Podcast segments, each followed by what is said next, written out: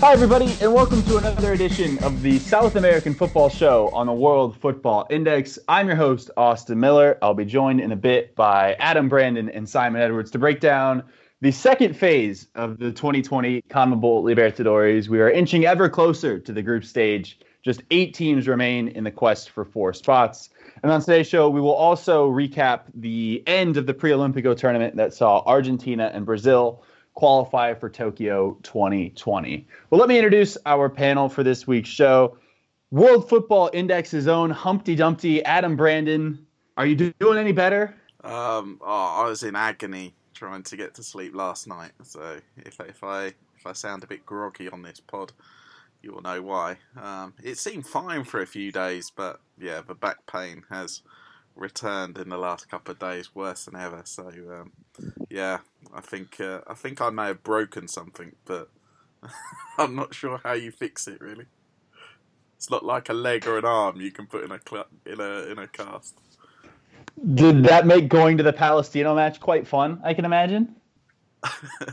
um, yeah, well, me and my mate, we actually uh, stood at the back for for sort of the last 15, 20 minutes as yeah, sitting in a seat was too was too painful. On this week's show, we're also joined by Simon Edwards from Medellin, Colombia. Simon, were it not for Deportivo Pasto, what a start to continental competition for Colombian sides this year. You have to be over the moon. Yeah, you know, the long awaited Colombian dominance has finally arrived. Uh, you know, I feel sorry for the rest of the continent. We're unstoppable. Uh, although this week maybe dampen some of those uh, excitement, but we'll, we'll talk about that. Well, let's get into the Libertadores action. As you know, we did not do a podcast after the first leg of these matches, uh, these ties, I should say. So we'll run through some of the first leg as we're talking about the tie in general. But guys, let's start with the tie that probably captured the most headlines, uh, both in South America and internationally.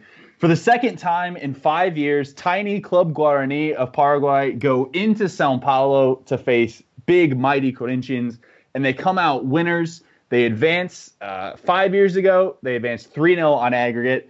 This time it was a little more tight. Uh, a 1 0 win in Asuncion for Guarani with an early goal. And then they kind of held on to hang on for a, an impressive first leg result and what proved to be a, a crucial home clean sheet. In the second leg, they quickly fell behind 2 0 within a half an hour, a half hour that also saw Corinthians reduced to 10 men. But then Fernando Fernandez, who also scored the winner five years ago for Guarani at the Arena Corinthians, with an impressive free kick that went off the hands of Corinthians goalkeeper Cássio and in, and then some timely defending from Guarani saw them go through 2 2 on aggregate on away goals. Simon, this was everything we love about a two legged Libertadores tie a big giant taking on a smaller team punching above their weight. And as is so often the case in the Libertadores, the small team got it done. Yeah, absolutely. It was a, a big result for Guarani and a, and a really enjoyable night uh, this week. Obviously, first leg at home, they, they snuck the lead, but it was always going to be tough uh, to take that away to, to Brazil, to Sao Paulo, to Corinthians. Big club, big stadium, on a big night. The the little little club uh, did an amazing job. Um, they hung in there at the end. Obviously, the red card to Pedrinho in the first half um, was was a factor, but you know this is this is a big giant Brazilian side full of talent, full of uh, quality, and uh, yeah, it was a really really impressive. Uh, impressive performance from Guarani. Um, they even towards the end of the game, they they continued to pose a threat in attack. They they could have snuck another one. Obviously, Corinthians dominated for for large spells. Um, again, it was one of those. Once a, a, club is defending a lead and you see them all sitting in, um, it's interesting to see how the the home side responds. And uh, Corinthians again floated a few too many crosses in for my liking. Obviously, it's difficult when the box is packed. Um, but uh, yeah, it was very uh, a very impressive um, performance from Guarani. Goalkeeper as well. You love to see it. Uh, Servio was doing some great time wasting towards the end, and it's interesting how when you're watching one of these games, if you're supporting a, a minnow, you can completely excuse, you know, the hours of time wasting, the the feigned injury, all sorts. Um, but when you see a, a, a big giant uh, taking a few dives, you kind of feel appalled and dis- you know it's disgraceful. Um, but it was a it was a really fun game. Go on, Adam. Yeah, um, yeah. Apart from the the the world class time wasting from Servio, the Guarani goalkeeper. Um, he did also pull off absolutely magnificent um, save at point blank range in, in, in the last few minutes. And just overall in this game, I actually only caught the last 20 minutes of it as I was coming back from Palestino's game, which which we'll touch on in a couple of minutes. But um, yeah, when I watched the highlights back and just lo- looking at the the stats, the, you know, Guarani had 14 shots in this game. You know, Corinthians had 23, so it wasn't like for the whole 90 minutes Guarani were backs against the wall. You know, they they did they did make a they did make a real game of it over the two legs, and um, and probably, uh, uh, you know, over the two legs, given the the difference in size between the two clubs, you could argue that the Paraguayans really deserve to go through. No, Austin. I think what was evident to me with this Guarani performance was they knew how valuable a second goal would have been. Uh, as that game wound down, you know, the final 20 minutes, final 15, final 10, as Simon said, they continued to push numbers forward because a second goal would have would have killed the tie off. Um, and I think they knew that holding out to try and keep Corinthians off the scoreboard for the final half an hour would would would prove difficult, and it did. They were able to do it, but I think you could see how important they viewed that second goal. Um, and this, I think, the thing, another thing that impressed me about this Guarani performance is, as you said, Adam, they didn't have the luxury of being able to play 90 minutes of back to the wall football because Corinthians turned the tie around. Uh, they scored within the first 10 minutes. Luan, another impressive Libertadores performance from him. We saw him for so many years at Gremio play at a high level in this competition. He did it again for Corinthians here. Scored early on, and then even after the red card, uh, Boselli, who's had a, a great start to the year for Corinthians, found himself in a ton of space to finish.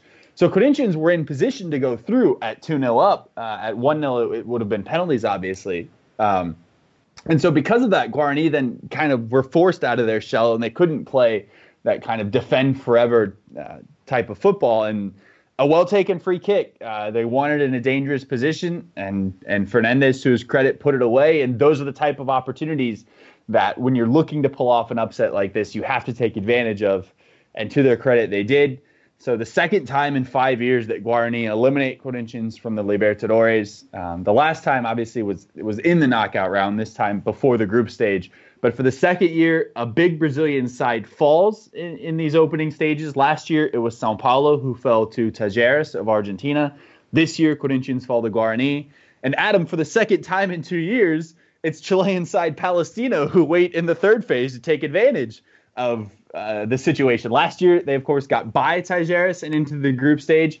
This year, Adam, an impressive second leg victory for Palestino, 5 1 at home for a 6 2 aggregate win over Uruguayan debutant Cerro Largo. 1 1 in the first leg. I'll let you touch on that a bit in a second. But this was a very impressive showing from Palestino. The rare time when we see a Chilean side kind of have to take the initiative and they did. And now, Adam, they're two legs away from going into a group that you can pretty easily see them potentially getting out of. Yeah, yeah, it's um, it's a more promising situation looking ahead compared to last year, where yeah, I, I think very few people expected them to beat Talleres, and then in the group stage they had River and Internacional uh, to get by. Um, yeah, well, this time, you know, on paper, this Guarani side looks weaker than than uh, than the sides they um, beat last year to make it to the group stage. Um, but having said that, you know this uh, this Guarani side have proved already that they're that they're made of, of of tough stuff, and I don't think that Palestino are quite as good as last year. This this thrashing of Cerro Largo, which is actually the best result in uh, by a Chilean club against a Uruguayan club in in CONMEBOL history. Palestino certainly deserved to win, and you know the, the goals were all excellent, but the general play compared to this time last year in the qualifying stages isn't as good, in, in my opinion. And um, and yeah, I think I am slightly worried about about um, them facing Guarani next week. Um, but yeah, just to quickly round this game up, uh, the first leg, um, Benitez, Jonathan Benitez, who was man of the match, um, he scored a crucial equaliser with about 20 minutes to go. Um, and and that came after basically both keepers had made blunders in the first half. The the, the Cerro Largo keeper got sent off for his um, when Benitez had beaten him to the ball, and the keeper just wiped him out. Nowhere near the What ball. a play that was. Yeah. Go look it up if you haven't seen it yet. Just everything. Just a great play all around. and uh, yeah, and Palestina probably should have should have won that first leg away from home with the amount of possession they had after that point, really. Um, but yeah, in, in the second leg, uh, the Uruguayans started off um, fairly decent. Yeah, they they got quite a few set pieces around the box, and I was, I was slightly worried. But yeah, Palestino weathered it and and went on to dominate really. Carrasco um, heading home a, a Benegas cross. That was a that was a lovely work goal. Um, and then uh, Farias, Augustin Farias, he hit a superb, brilliant long range strike into the into the top corner. It was from about thirty yards. I was right behind it. It was um, yeah, it was a real beauty to watch. Um, Benegas um, in the second half broke beyond the Cerro back line, turning back inside and shooting inside the near post. That was a really well deserved goal. Benegas, who was at Universidad de Chile last couple of years and, and kind of one of those strikers where the fans at, at kind of took the took the piss a little bit out of him because yeah, he missed so many chances, but they couldn't be too harsh on him because he's so hard working. And yeah, and for and for Palestino on this night, he was popping up everywhere, um, winning the ball back, and um, and yeah, like I say, he really got a well deserved goal. Um, on his return to Palestino as well, because he, he did used to play for, for Palestino as well. So um, after that, Cerro got one back. Actually, I, I missed that as I was uh, updating on my phone about the about the Benegas goal. Um, I looked up and, and suddenly the Uruguayans had the had the ball in the net, and um, yeah, looking back on the highlights, it, it was kind of sort of bundled home from from close range.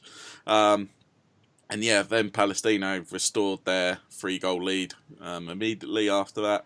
Really good work from Mago Jimenez, um, who is nowhere near the level he was this time last year in the competition. I think this time last year he was a player that we were really praising um, as uh, as as possibly the best at this stage uh, of of the competition.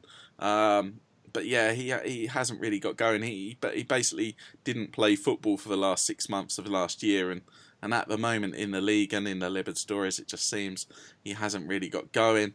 Um, and then for the fifth goal um, to seal a six-two aggregate victory, Tarifeño, the the Palestino substitute, he started a move with a lovely pirouette on on the halfway line, and after after a few passes and um, a couple of ricochets, it ended back at him, and he curled a beautiful shot into the corner for a very convincing Palestino win. And um, and yeah, that that should give them the confidence anyway to to take the game to Guarani next Thursday, um, when when they have the first leg at home, which I expect to be played at the same stadium as, as this game, which which is Universidad, Universidad Católica Stadium, where they produced their best performances last year as well in the competition. Simon, any words on Guarani Palestino in the third phase? It's going to be an interesting one. Um, I I was quite impressed with Palestino. I didn't watch all of the game, but when I when I turned on, they were one of the teams that was you know most energetic, most proactive. Um,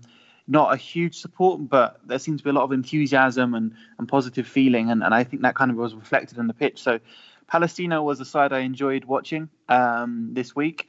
Uh, Guarani, obviously, uh, it's a very different different game um, going up against uh, Corinthians and responding in a very organised and a very efficient uh, way. But they also showed they can attack, so it's going to be an interesting one. I, I think it'll be quite even, and I do expect both teams to to kind of catch the eye a little bit on the attack. Uh, so look, one I'm looking forward to.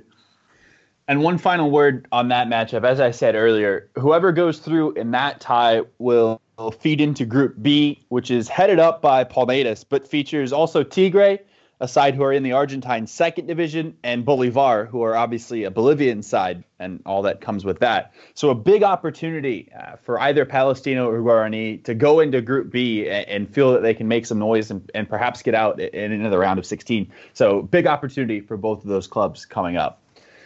Well, let's move on to our next tie to break down. And this also provided us with some drama on Wednesday night. A fantastic kind of 15 minutes of Libertadores football with the Guarani Corinthians match wrapping up, and then Atletico Tucumán and the strongest of Bolivia going to penalties. A 2 0 win for the Bolivians at altitude in the first leg. You felt it might just be enough for them to take back down to sea level and see it out. They were able to see it into penalties after a 2 0 win for Atletico Tucumán, but it was Tucumán who went through on penalties 6 5, a key miss for the strongest that we'll get onto in a second. And it's Tucumán who go through in this tie. Simon, this was Libertadores drama, was it not? Yeah, no, absolutely. It was uh, it was a definitely a fun night uh, with with everything going on. We had Guarani, uh, Corinthians, and, and the big giant killing over there. And then at the same time, we had two of our favourites going head to head and battling out to the end to penalties and all the drama that came with that. Yeah, it was a, it was a it was a fun game. Tucumán is is a stadium that's always jumping, is always a great backdrop to any Libertadores game as the strongest uh, are away there in Bo- uh, in Bolivia. So it was yeah, it was always going to be it was always going to be interesting with the strongest going 2-0 ahead uh, in the first leg. The first half an hour was always going to be key in this one for Tucumán. Can they get that crowd behind them? And uh, Marcelo Diaz with a with a header at the near post um, to to give them give them lead on the night, bring them back with one within one goal. Um, the Bolivians obviously away from home and never quite as strong, and then Tucumán kept pushing, got the second uh, goal on the night, uh, Leonardo Heredia, um, to to pull it level in the tie. And at that point, you thought maybe the Argentines could keep the momentum going and and see out the the, the tie on the night. Uh, they couldn't get the ball in the net um, to to win the tie, uh, and it went to penalties, and, and the penalty shootout was was interesting. Um, sometimes teams uh, kind of win a penalty shootout, and sometimes they kind of feel like they lose one, and, and uh, definitely felt that there was the chance there to win the win the shootout, but uh, some some silly misses and some interesting goalkeeping as well. Uh, that was impressive. The strongest goalkeeper, um, rather than waiting and, and trying to read the taker or, or, or guess, he was running up and down along his line, trying to put the put the taker off uh, Vaca in goal for, for the strongest, and, and it definitely worked. The first penalty, he ran over to touch his his goal post, and the penalty taker took it that side, and he was already there and he saved it. Um, but uh, yeah, it was an interesting shootout. What did you think of that one, Austin? I think the strongest, as you said, will be regretting their missed opportunities. Rolando Blackburn, the Panamanian international, with the tie on his foot. And Adam, he maybe tried something he shouldn't have tried. yeah, it was um, it was just one of the most ridiculous penalties I think I've seen in that situation. So much so that he's managed to go viral. Like all the lad banter accounts were uh, were retweeting it the next day.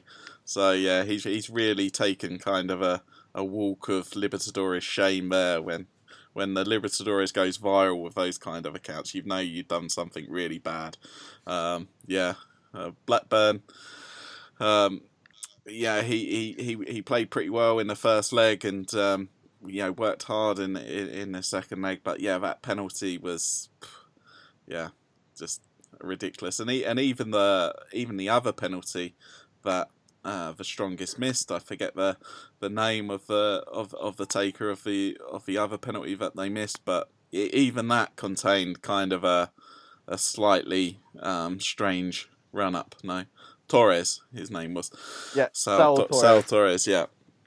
And yeah, and so the two penalties that the strongest uh, missed were were basically because of poor run ups, which was a shame because I think overall their penalties were probably more convincing than Tucumán's were. and it and I think if if the penalties had just been taken properly and normally, I'm not sure the Tucumán goalkeeper would have got near them. But that is what a penalty shootout is: is that the penalties were not taken properly and normally. Yeah, I, I know, uh, but it, it it was sure. almost like they were they were trying to miss. like trying to be stupid. they- I don't know. They done everything right in that shootout. They scored every penalty. They saved the first one, and it all came down to the last one to win the tie. Everyone was kind of the fans. You could see were going kind of re- resigned to losing, and then some silly nonsense, and he messes it up, uh, overcomplicating things. Um, But yeah, you know, definitely plenty of drama. There was also there was also some really interesting uh, scenes from the crowd um, in this game. Um, the the Libertadores camera focused on on on one lad um, on the last Tucumán penalty, I think it was, where he seemed to be doing some kind of uh, kind of northern Argentine voodoo. I described it on Twitter. uh, no, he he could have just been getting uh, the insects away from it from his body. I don't know. But There were so many insects though. The camera was full of insects. You know, we talk about Bolivian altitude, but we should talk about Tucumán's plague of mosquitoes or whatever it was. It was uh, interesting to see on the camera. It was just filled. The camera was filled with bugs flying around uh, around the stadium. Those look bigger than mosquitoes. I don't know what they were, but they looked big boys. Uh, on that note, Simon Tucumán now get a date with Independiente Medellin of Colombia, who looked like they might win the Libertadores after a 4 0 first leg win against Deportivo Táchira. The second leg maybe brought them a bit more back down to earth. A 2 0 win for Táchira. They were pressuring late, but never really got close enough to, to put the tie in question. So Dim go through 4 2 on aggregate. And Simon, they'll need to be the first leg side more than the second leg side if they want to spot the group stage. Yeah, so some of my pessimism was finally uh, finally reflected in the performance because the first leg was amazing um, and the second leg was really really bad.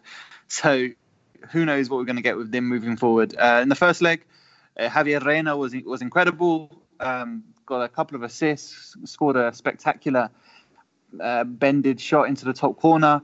Was pulling on the strings. Ricaurte was there as well. The, the combination of those two was was very impressive. Larry Angulo overlapping and flying forward. Um, Michael Balanta looking competent. Caicedo holding everything up in attack. An incredible first leg performance. It was easy, one of the easiest Libertadores games I've ever seen.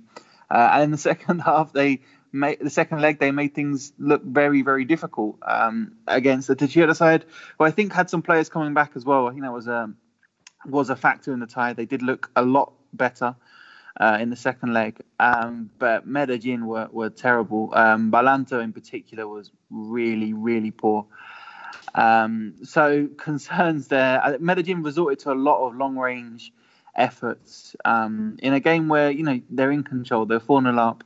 They really should just keep the ball and, and suck the life out of Táchira and try and uh, you know use their possession sensibly to, to get the final goal and, and finish them off and you know not give them anything to build off and Tachira's opening goal, I mean, it was kind of coming. You know, they didn't look amazing. Uh, there were individuals who kind of shone in the Tachira side. Uh, Camargo, in particular, yeah. Yeah, absolutely. was- Interesting to hear of his story as well. How he was a you know big prospect, a Panamanian player, went to NYFC and, and had an injury, which meant that they didn't renew his loan, and then he's knocked about. And you know now 26, I think definitely a player who could do a job at a, a bigger club, a club that's going to go further than Libertadores. Um, just signed for Táchira, so no one's going to pick him up for this year, but um, definitely a name to keep an eye on for the future. Um, but yeah, overall, Medellin were awful. Caicedo, everything stuck to him in the first leg, and everything bounced off him in the second leg. Uh, Balanta, again, I described as a flying winger, and he kind of was in the first leg, and in the second leg, he looked about 50 years old. So I don't know what to say about Medellin. They're through. That's the best I can say. Um, I was very excited about how balanced the team looked. Obviously, they lost Cano as the main striker, brought in a target man who's very effective uh, as, as a pivot, bringing players in, then wasn't. So I don't know. If you asked me a week and a half ago, I'd say this is a, a Medellin that's more collective, that's more effective, that has you know a good balance. And if you ask me today, I'll say this is a Medellin that's looks immature and, and, and wasteful. So let's see. Adam, how much? I don't know if you saw much of, of Tucumán or, or Medellin in, in this phase, but what do you kind of make of this tie going forward? The winner of this tie will go into Group H with Boca Juniors, Caracas, and Libertad. Yeah, I was I was looking at the fixtures last night a bit like Palestino Guarani. Really, I, I find it this one really difficult to to call as well. Yeah, I, I don't think there's probably a great deal of quality, um, a difference in quality between the two sides. Um, I think maybe if pushed, I'll go for Tucumán. They've got a little bit more experience of winning um, games at, at this kind of level in, in recent years. Um, yeah, I remember Dim being very disappointing against uh, Palestino last year um, in in the second round of the Libertadores qualifying stage, um, and I think that Tucumán have also had a tougher task in in in the, in the second round already. So I think they they might ju- they might just be a little bit more well prepared for this third round tie. So yeah, if forced, then yeah, I'll say Tucumán, but yeah, I, it, it, it could go either way for sure. Our next tie, Cerro Porteño 2 1 on aggregate over Universitario. Adam, this tie just kind of happened, I think. Not a terribly impressive performance from Cerro Porteño, but it also kind of always felt like they were going to go through, particularly after their away goal in the first leg left things 1 1. A 1 0 win behind closed doors at home. Uh, anything else to add on this Cerro Porteño performance? Adam, Simon, Uh, anybody? Uh, ba- basically, this tie went fairly sort of how I expected it to, really. Universitario getting something at home, um, but it not quite being enough, so that was a 1 1 draw. Um, but, you know, the second leg, you know, I expected sort of Porteño to, to, to win that second leg. You know, they're one of the, I think they've got one of the strongest home records i- in South America in, in, in domestic competition, and um, and also they've since opening that new stadium, I think they've barely lost uh, at home. So yeah, I I just feel that yeah, this tie went pretty much as I expected it to. I I didn't actually see too much of it, um, just just the highlights as I was out another game. But um, Simon, did did you see any of it? Yeah, you know, I think uh, as you say, it's kind of as predicted. Um, the really nice finish from uh, Carrizo uh, to give Cerro Porteño the lead and, and see them through. Uh, obviously, as as you'd expect late on, Universitario pushing for the pushing for the for the equalizer. You know, they had more shots on goal, but there was only one or two that really looked um, like they may uh, equalize in the night. So it definitely felt like Cerro Porteño were the protagonists in this game, you could say. But Universitario did uh, dig out a few chances late on. Um, I think Cerro Porteño were the better side, but it was a fairly tight uh, game, but but one I feel feel Cerro had control of for most of it, uh, apart from the odd moment here and there. So I think the right team went through, but you know, two fairly evenly matched sides. Yeah, I, I think that Barcelona, who I think we're going to touch on in a Yep. in a bit, should beat this Cerro Porteño side though. I think I think we can be agreed on from what we've seen so far. Yeah, before we get on to Barcelona, a quick mention for Donald Millán, the Colombian playmaker for Universitario. He impressed me in the four matches that we got to see from Universitario in this Libertadores. Adam, you mentioned it. Another impressive showing in this round from Barcelona. 5 2 aggregate winners over Peruvian opposition Sporting Cristal. They ran rampant in a 4 0 home win. They ended up losing the second leg 2 1, but that only came after they had scored first. Fidel Martinez now five goals in his first four matches this year. He's going for the Wilson Morelo Memorial Golden Boot, which is when you rack up all of your goals in the opening phases and hope that it holds on when all the big hitters come in later. He's been really impressive. This Barcelona side in general have been really impressive. I don't really know how they lost the second leg, but it doesn't really matter because they'd scored first and were 5 0 up on aggregate. So you can kind of just wash away the two goals from Cristal. A late penalty ended up giving them the win. Simon, Barcelona, the most impressive side you've seen this Libertadores? They are for me. Yeah, yeah, no, I, I thought Barcelona were significantly better than Cristal, even on even on the second leg, which they lost. Um, a good side, nice balance to the side. Uh, Jonatan Álvez, um, yeah, I mean, missed a penalty on the night, and will have to uh, be a bit more clinical um, than he was in the second leg in particular. But it feels like a nice balance um, to the side. Martinez, the Martinezes is on the wings. Uh, Diaz is the Diaz Um, it, it, all it all sounds so good, and it looks pretty good too. Uh, it's dynamic, it's quick, it's impressive. Um, Cristal would never really in this game, despite winning it. Um, they bundled one in at the end, a scrappy one, and then got a somewhat fortuitous penalty. I think it probably was, but uh, a little bit lucky after Barcelona had missed a penalty in the opening 10 minutes of the game. So, yeah, Barcelona very impressive. Just I, I really like the balance to the team. Um, I, I think Riveros at the back, from what I've seen, looks a little bit sluggish and a, and a bit wayward in his positioning, which may be a slight concern. But overall, it's a team that's well balanced, solid, pace out wide from the Ecuadorians, um, and then with a, a, a, number nine who has shown that he can score a good number of goals in the Libertadores in Jonatan Álvez. So a team that that just makes so much sense to me. Uh, we'll see how good how good they can be, how far they'll go.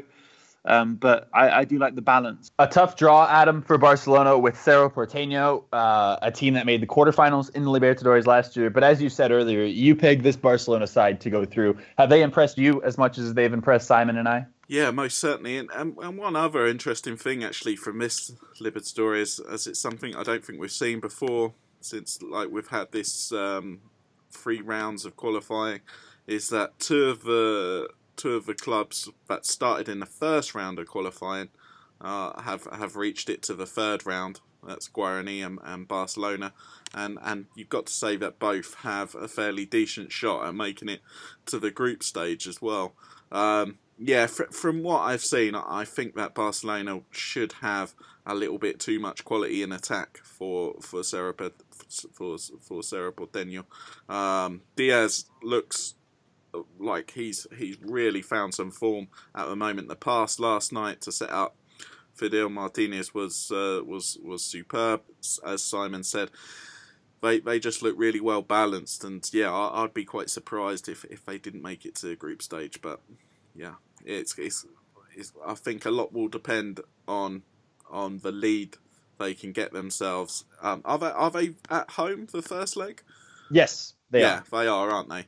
So yeah, it, I think a lot will depend on the size of the lead they can get themselves, taking it taking it across to to Paraguay. And our final couple of ties to break down here. Internacional 2 0 on aggregate against Universidad de Chile. Adam, a nil nil at home gave the Chileans a bit of hope going into Port- the second leg in Porto Alegre. They played fairly poised first half until it all went wrong in a moment. Gifted a goal to Internacional and then a second for the Brazilians in the second half. Put this tie away. Adam, maybe not as poor of a showing as you feared for Universidad de Chile, but they go out nonetheless. Yeah, I kind of had mixed feelings about all this anyway, because firstly, I didn't think Universidad de Chile should be in the competition. Um, I spoke about that on the on the on the last show. Yeah, I feel it's a bit of a joke that we're in it to to start with. Um, yeah, but in the in the first leg, I thought they put up a, a decent performance, especially as they had to play with ten men for like the last twenty five minutes of that game. Where they had their star playmaker. Walter Montillo sent off, um, two yellow cards. So that always made it difficult because it did look like in the first leg they might just sneak a goal and and give themselves something to defend it going into the second leg. But yeah, once that sending off happened, um, yeah, it was just about getting out of that game with a nil nil and hoping they could grab a goal in this second leg. Um, but between Lou's um, league match on on the Saturday evening, um, basically over the course of the weekend, their goalkeeper Fernando de Paul who made a brilliant save in the in the first leg um, to keep out uh, Internacional header. Um, he went down with a stomach bug in in, in Santiago. Um, it looked like he was going to recover in time. He actually flew out to Brazil on the Tuesday, the day of the game. He was left at home um, um, before that, but yeah, he didn't. In the end, you know, he had a fever again and um, and yeah, and he and he couldn't play, um, which meant that uh, Campos, uh, Cristobal Campos, um, came into the side for his first ever professional game. Twenty-year-old uh, goalkeeper has played youth football for for for Chile under twenty level, but there, there was always a worry about that, and there was also a worry that they were missing their best central defender. They had done for both legs, and, and to be fair, Carrasco, who replaced Gonzalez, the, the Osvaldo Gonzalez, who's best defender, um, Carrasco, who replaced him in in the first leg, actually had a really good first uh, first leg. He he kept uh, Paolo Guerrero quite quiet. Um, and um, and yeah, it was more of the same in the second leg before Campos passed the ball onto Carrasco's weaker foot, um, and Carrasco really has no excuses despite it being his weak, weaker foot because he took the most horrendous of touches. The ball like bobbled, bounced up. Um, an Internacional player um, nicked in, and um, and yeah, and and the Brazilians took the lead, and yeah, at, at that point it was it was always going to be difficult. Um, and a nice individual goal for the second um, to, to, seal it. Um, but yeah, it was it was it was lost in that one moment really from uh, from the Universidad de Chile perspective, which is a shame because you know it was made by two players who don't play often coming coming into the side and, and basically combining to, to gift a goal when really hadn't looked under that much pressure um, d- during that first half. Um, Internacional really weren't creating much, and yeah, I, personally, I don't I don't think much of them. Even though I do think they'll probably make the group stage, but I kept saying that last year about them, didn't I? And then they, where did they reach in the end? Did they get to quarterfinals? I think. Yeah, wasn't it? They were eliminated by um, Flamengo in yeah. the quarter. so, I think they're just one of those teams that I just refuse to give any credit to, and they somehow just about keep winning football matches. Simon, the opponent for Internacional in the next phase will be Colombian side Deportes Tolima. A pair of goals by young starlet Jaminton Campaz, one away from home for a 1 0 win, and one at home for a 1 0 win. Basically, almost mirror images, the goals and Tolima are through in fairly comfortable fashion. Yeah, I thought they were pretty good. Um, you know, I, am not sure how how strong Macará are, but Tolima looks solid. Um, they they were well in both games, and, and, I think the wins both deserved on both both evenings. Jaminton, uh, Campaz is an excellent player, a player I've been hyping for a long time. Um, the management in at Tolima didn't want to rush him in. They wanted to take their time, allow him to develop physically. And and some people watching Tolima were like, "Where's Campaz gone? Is he not that good then?" But my faith has been repaid, and he's now a great player. We went from a flying winger to a, box-to-box midfielder. You know, a number eight in, in many ways. Um, just a really, really good player. Always driving forward, does his job defensively, can play a nice pass, but is just a yeah, you know, driving forward and on both both games it was it was that driving towards the opposition goal, a nice touch and a, and a powerful finish to the bottom bottom right corner. Um, my question with Tolima was who's going to be the main man up top, and they've actually done a great bit of business. They've signed um, a Costa Rican 26, 27 year old who had always played in Costa Rica but looks like an incredible player. Uh, Francisco El Divino Rodriguez the divine Rodriguez up top.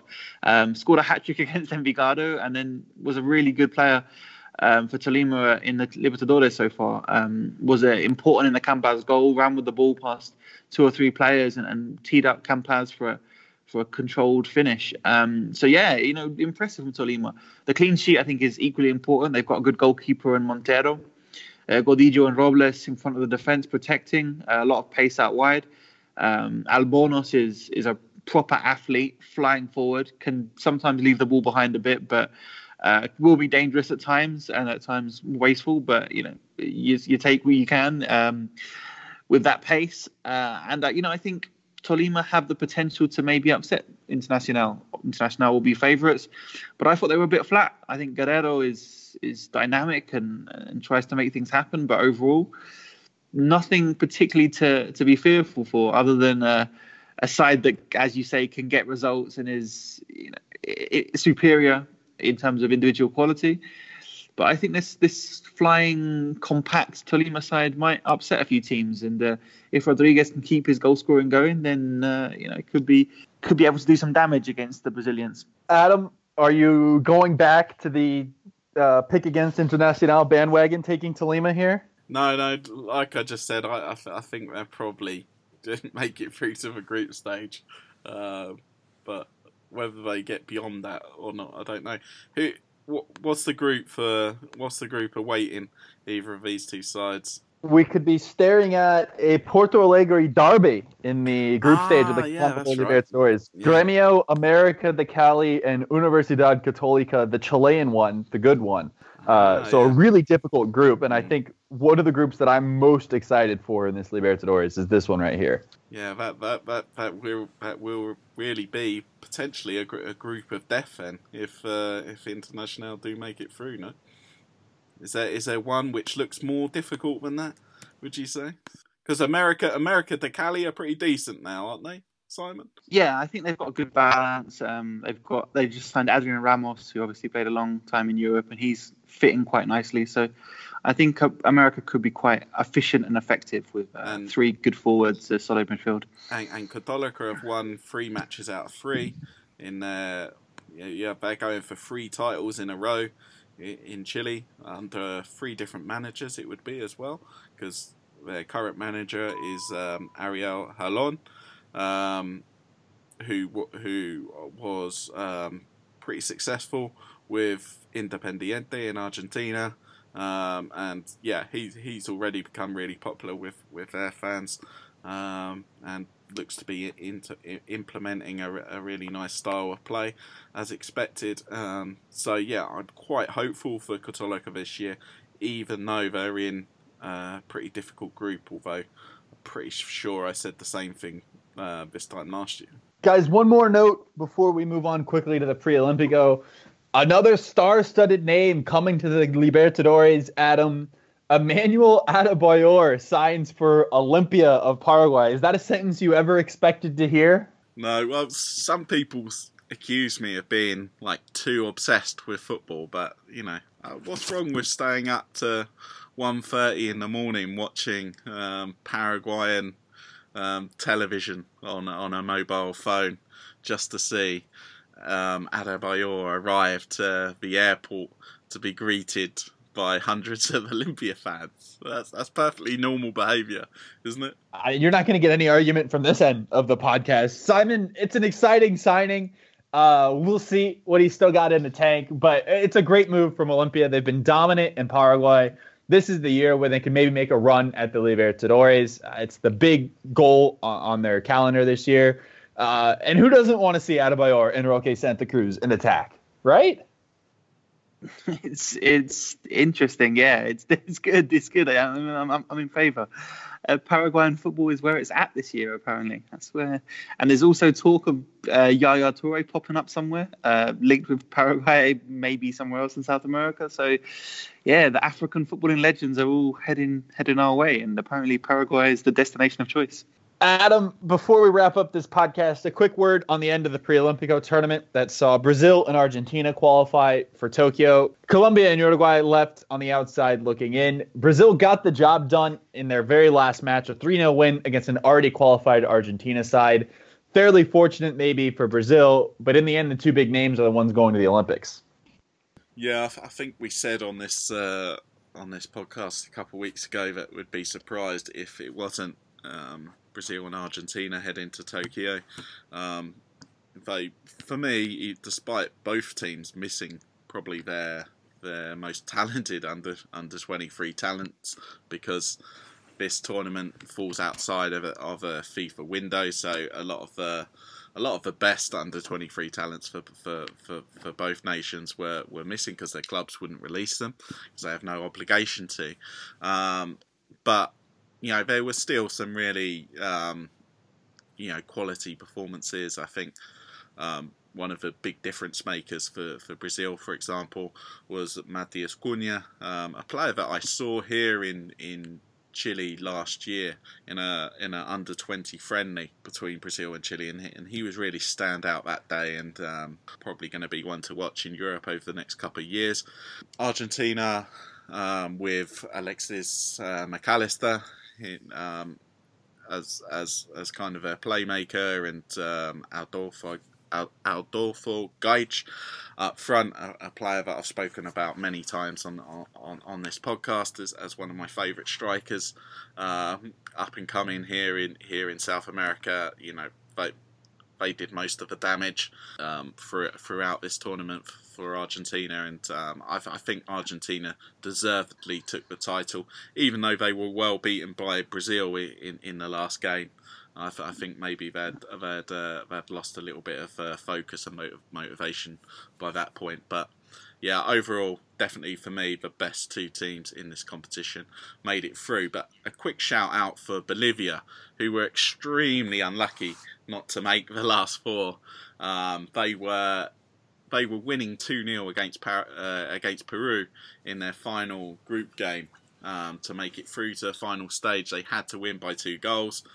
Um, and yeah, last kick of the game, corner comes in, and um, and and Peru grab a goal uh, right at the death, and and it, I think it was I think it was like 30 seconds after the whistle perhaps should have gone anyway because it was really deep into injury time. So yeah, um, really felt for the Bolivians there who certainly produced their best performance um, at any international level for, for a while that we can re- remember really.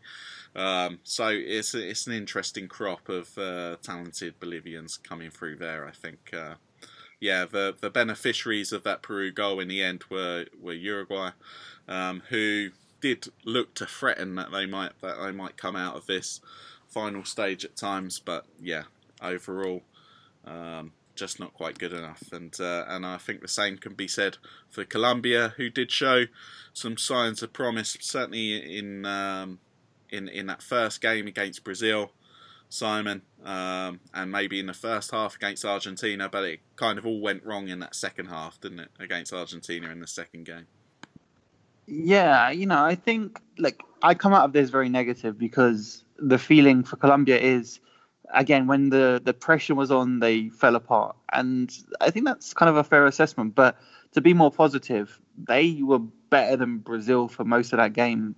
Dominated possession um, for for large spells took a lead and, and looked good. And then they conceded a long range effort from Matheus Cunha. And then against Argentina Again, 68% possession. Um, Argentina, very efficient uh, without really imposing themselves. Uh, a lot of tactical fouls, a lot of play acting, a lot of physical play. But Agustin Urzi with a with a long range effort, and then two minutes later, with Colombia reeling, they concede straight away from a corner, uh, and then again, despite dominating the remainder of the game, couldn't get it back two one. Uh, and then in the final game, with a rotated side, they they they never really put up uh, much against Uruguay, but the qualification had already been decided at that point, uh, more or less. Um, so again, I think Reyes is terrible as a manager for Colombia, um, and Carrascal was incredible, and then all of the reservations we have, despite all the talent, came to the front. And he was immature and selfish in the key moments, not trusting his teammates, trying to do everything himself. So, you know, I think there are some positives to take from this. Uh, Colombia could have progressed to the Olympics um, if they had closed down some long range efforts and defended better from a corner. So, despite the reservations and the, the things that you know concern me about Colombia, if you look at it, they conceded a 35 yard screamer against Brazil and then conceded two goals in five minutes against Argentina. And apart from that, won top in both of those games for a large spells. So, positives to be taken, but again, when it really mattered in the key moments, they fell apart. So a lot of disappointment with that for Colombia. Well, guys, that'll do it for this week's show. Before we wrap up, a quick word from both Adam and Simon on where you can find them on social media and if they've got anything to plug. Simon, you first. Yeah, so on Twitter at Simon Edwards SAF, um, Colombian stuff. And as we look forward to the group stage, I'm sure there'll be things coming out uh, previewing that and looking forward to how the Colombian teams and, and how the group stage are going to pan out. So, yeah, keep out an eye out for that kind of stuff on Twitter and behaving yourself. I see Simon still on Twitter. So I didn't hear that. You're fine. Uh, moment's gone. Yeah, moment's gone. And Adam, for you on Twitter. Uh, you can find me at Adam Brandon eighty four. Basically, if you if you if you want to know any updates from the Chilean Primera Division, especially with everything going on here in in the context of the social political crisis, when um, yeah, follow me from uh, I have regular updates each week on that, and um, and yeah, also we should just point out that the Copa Sudamericana is is also happening at the moment, although there's far too many games at different stages to um, to to get our heads around at, at this point. But yeah, we sh- we should be able to give you an update in a couple of weeks, I think, on on on that as well as as well as the third round of these Libertadores qualifying ties. You can find me on Twitter at Austin underscore James 906. I would, as always, also encourage everybody to follow the official accounts from both the Libertadores and Sudamericana at the Libertadores and at the Sudamericana on both Twitter and Instagram. And you can also like the CONMEBOL Libertadores and CONMEBOL Sudamericana Facebook pages for more information on those competitions. Well, thank you to Adam and Simon for joining me this week. It's been fun as always. We'll talk again soon. Thank you to you, the listener, for choosing us as your podcast of choice. That's all for me to say, and goodbye.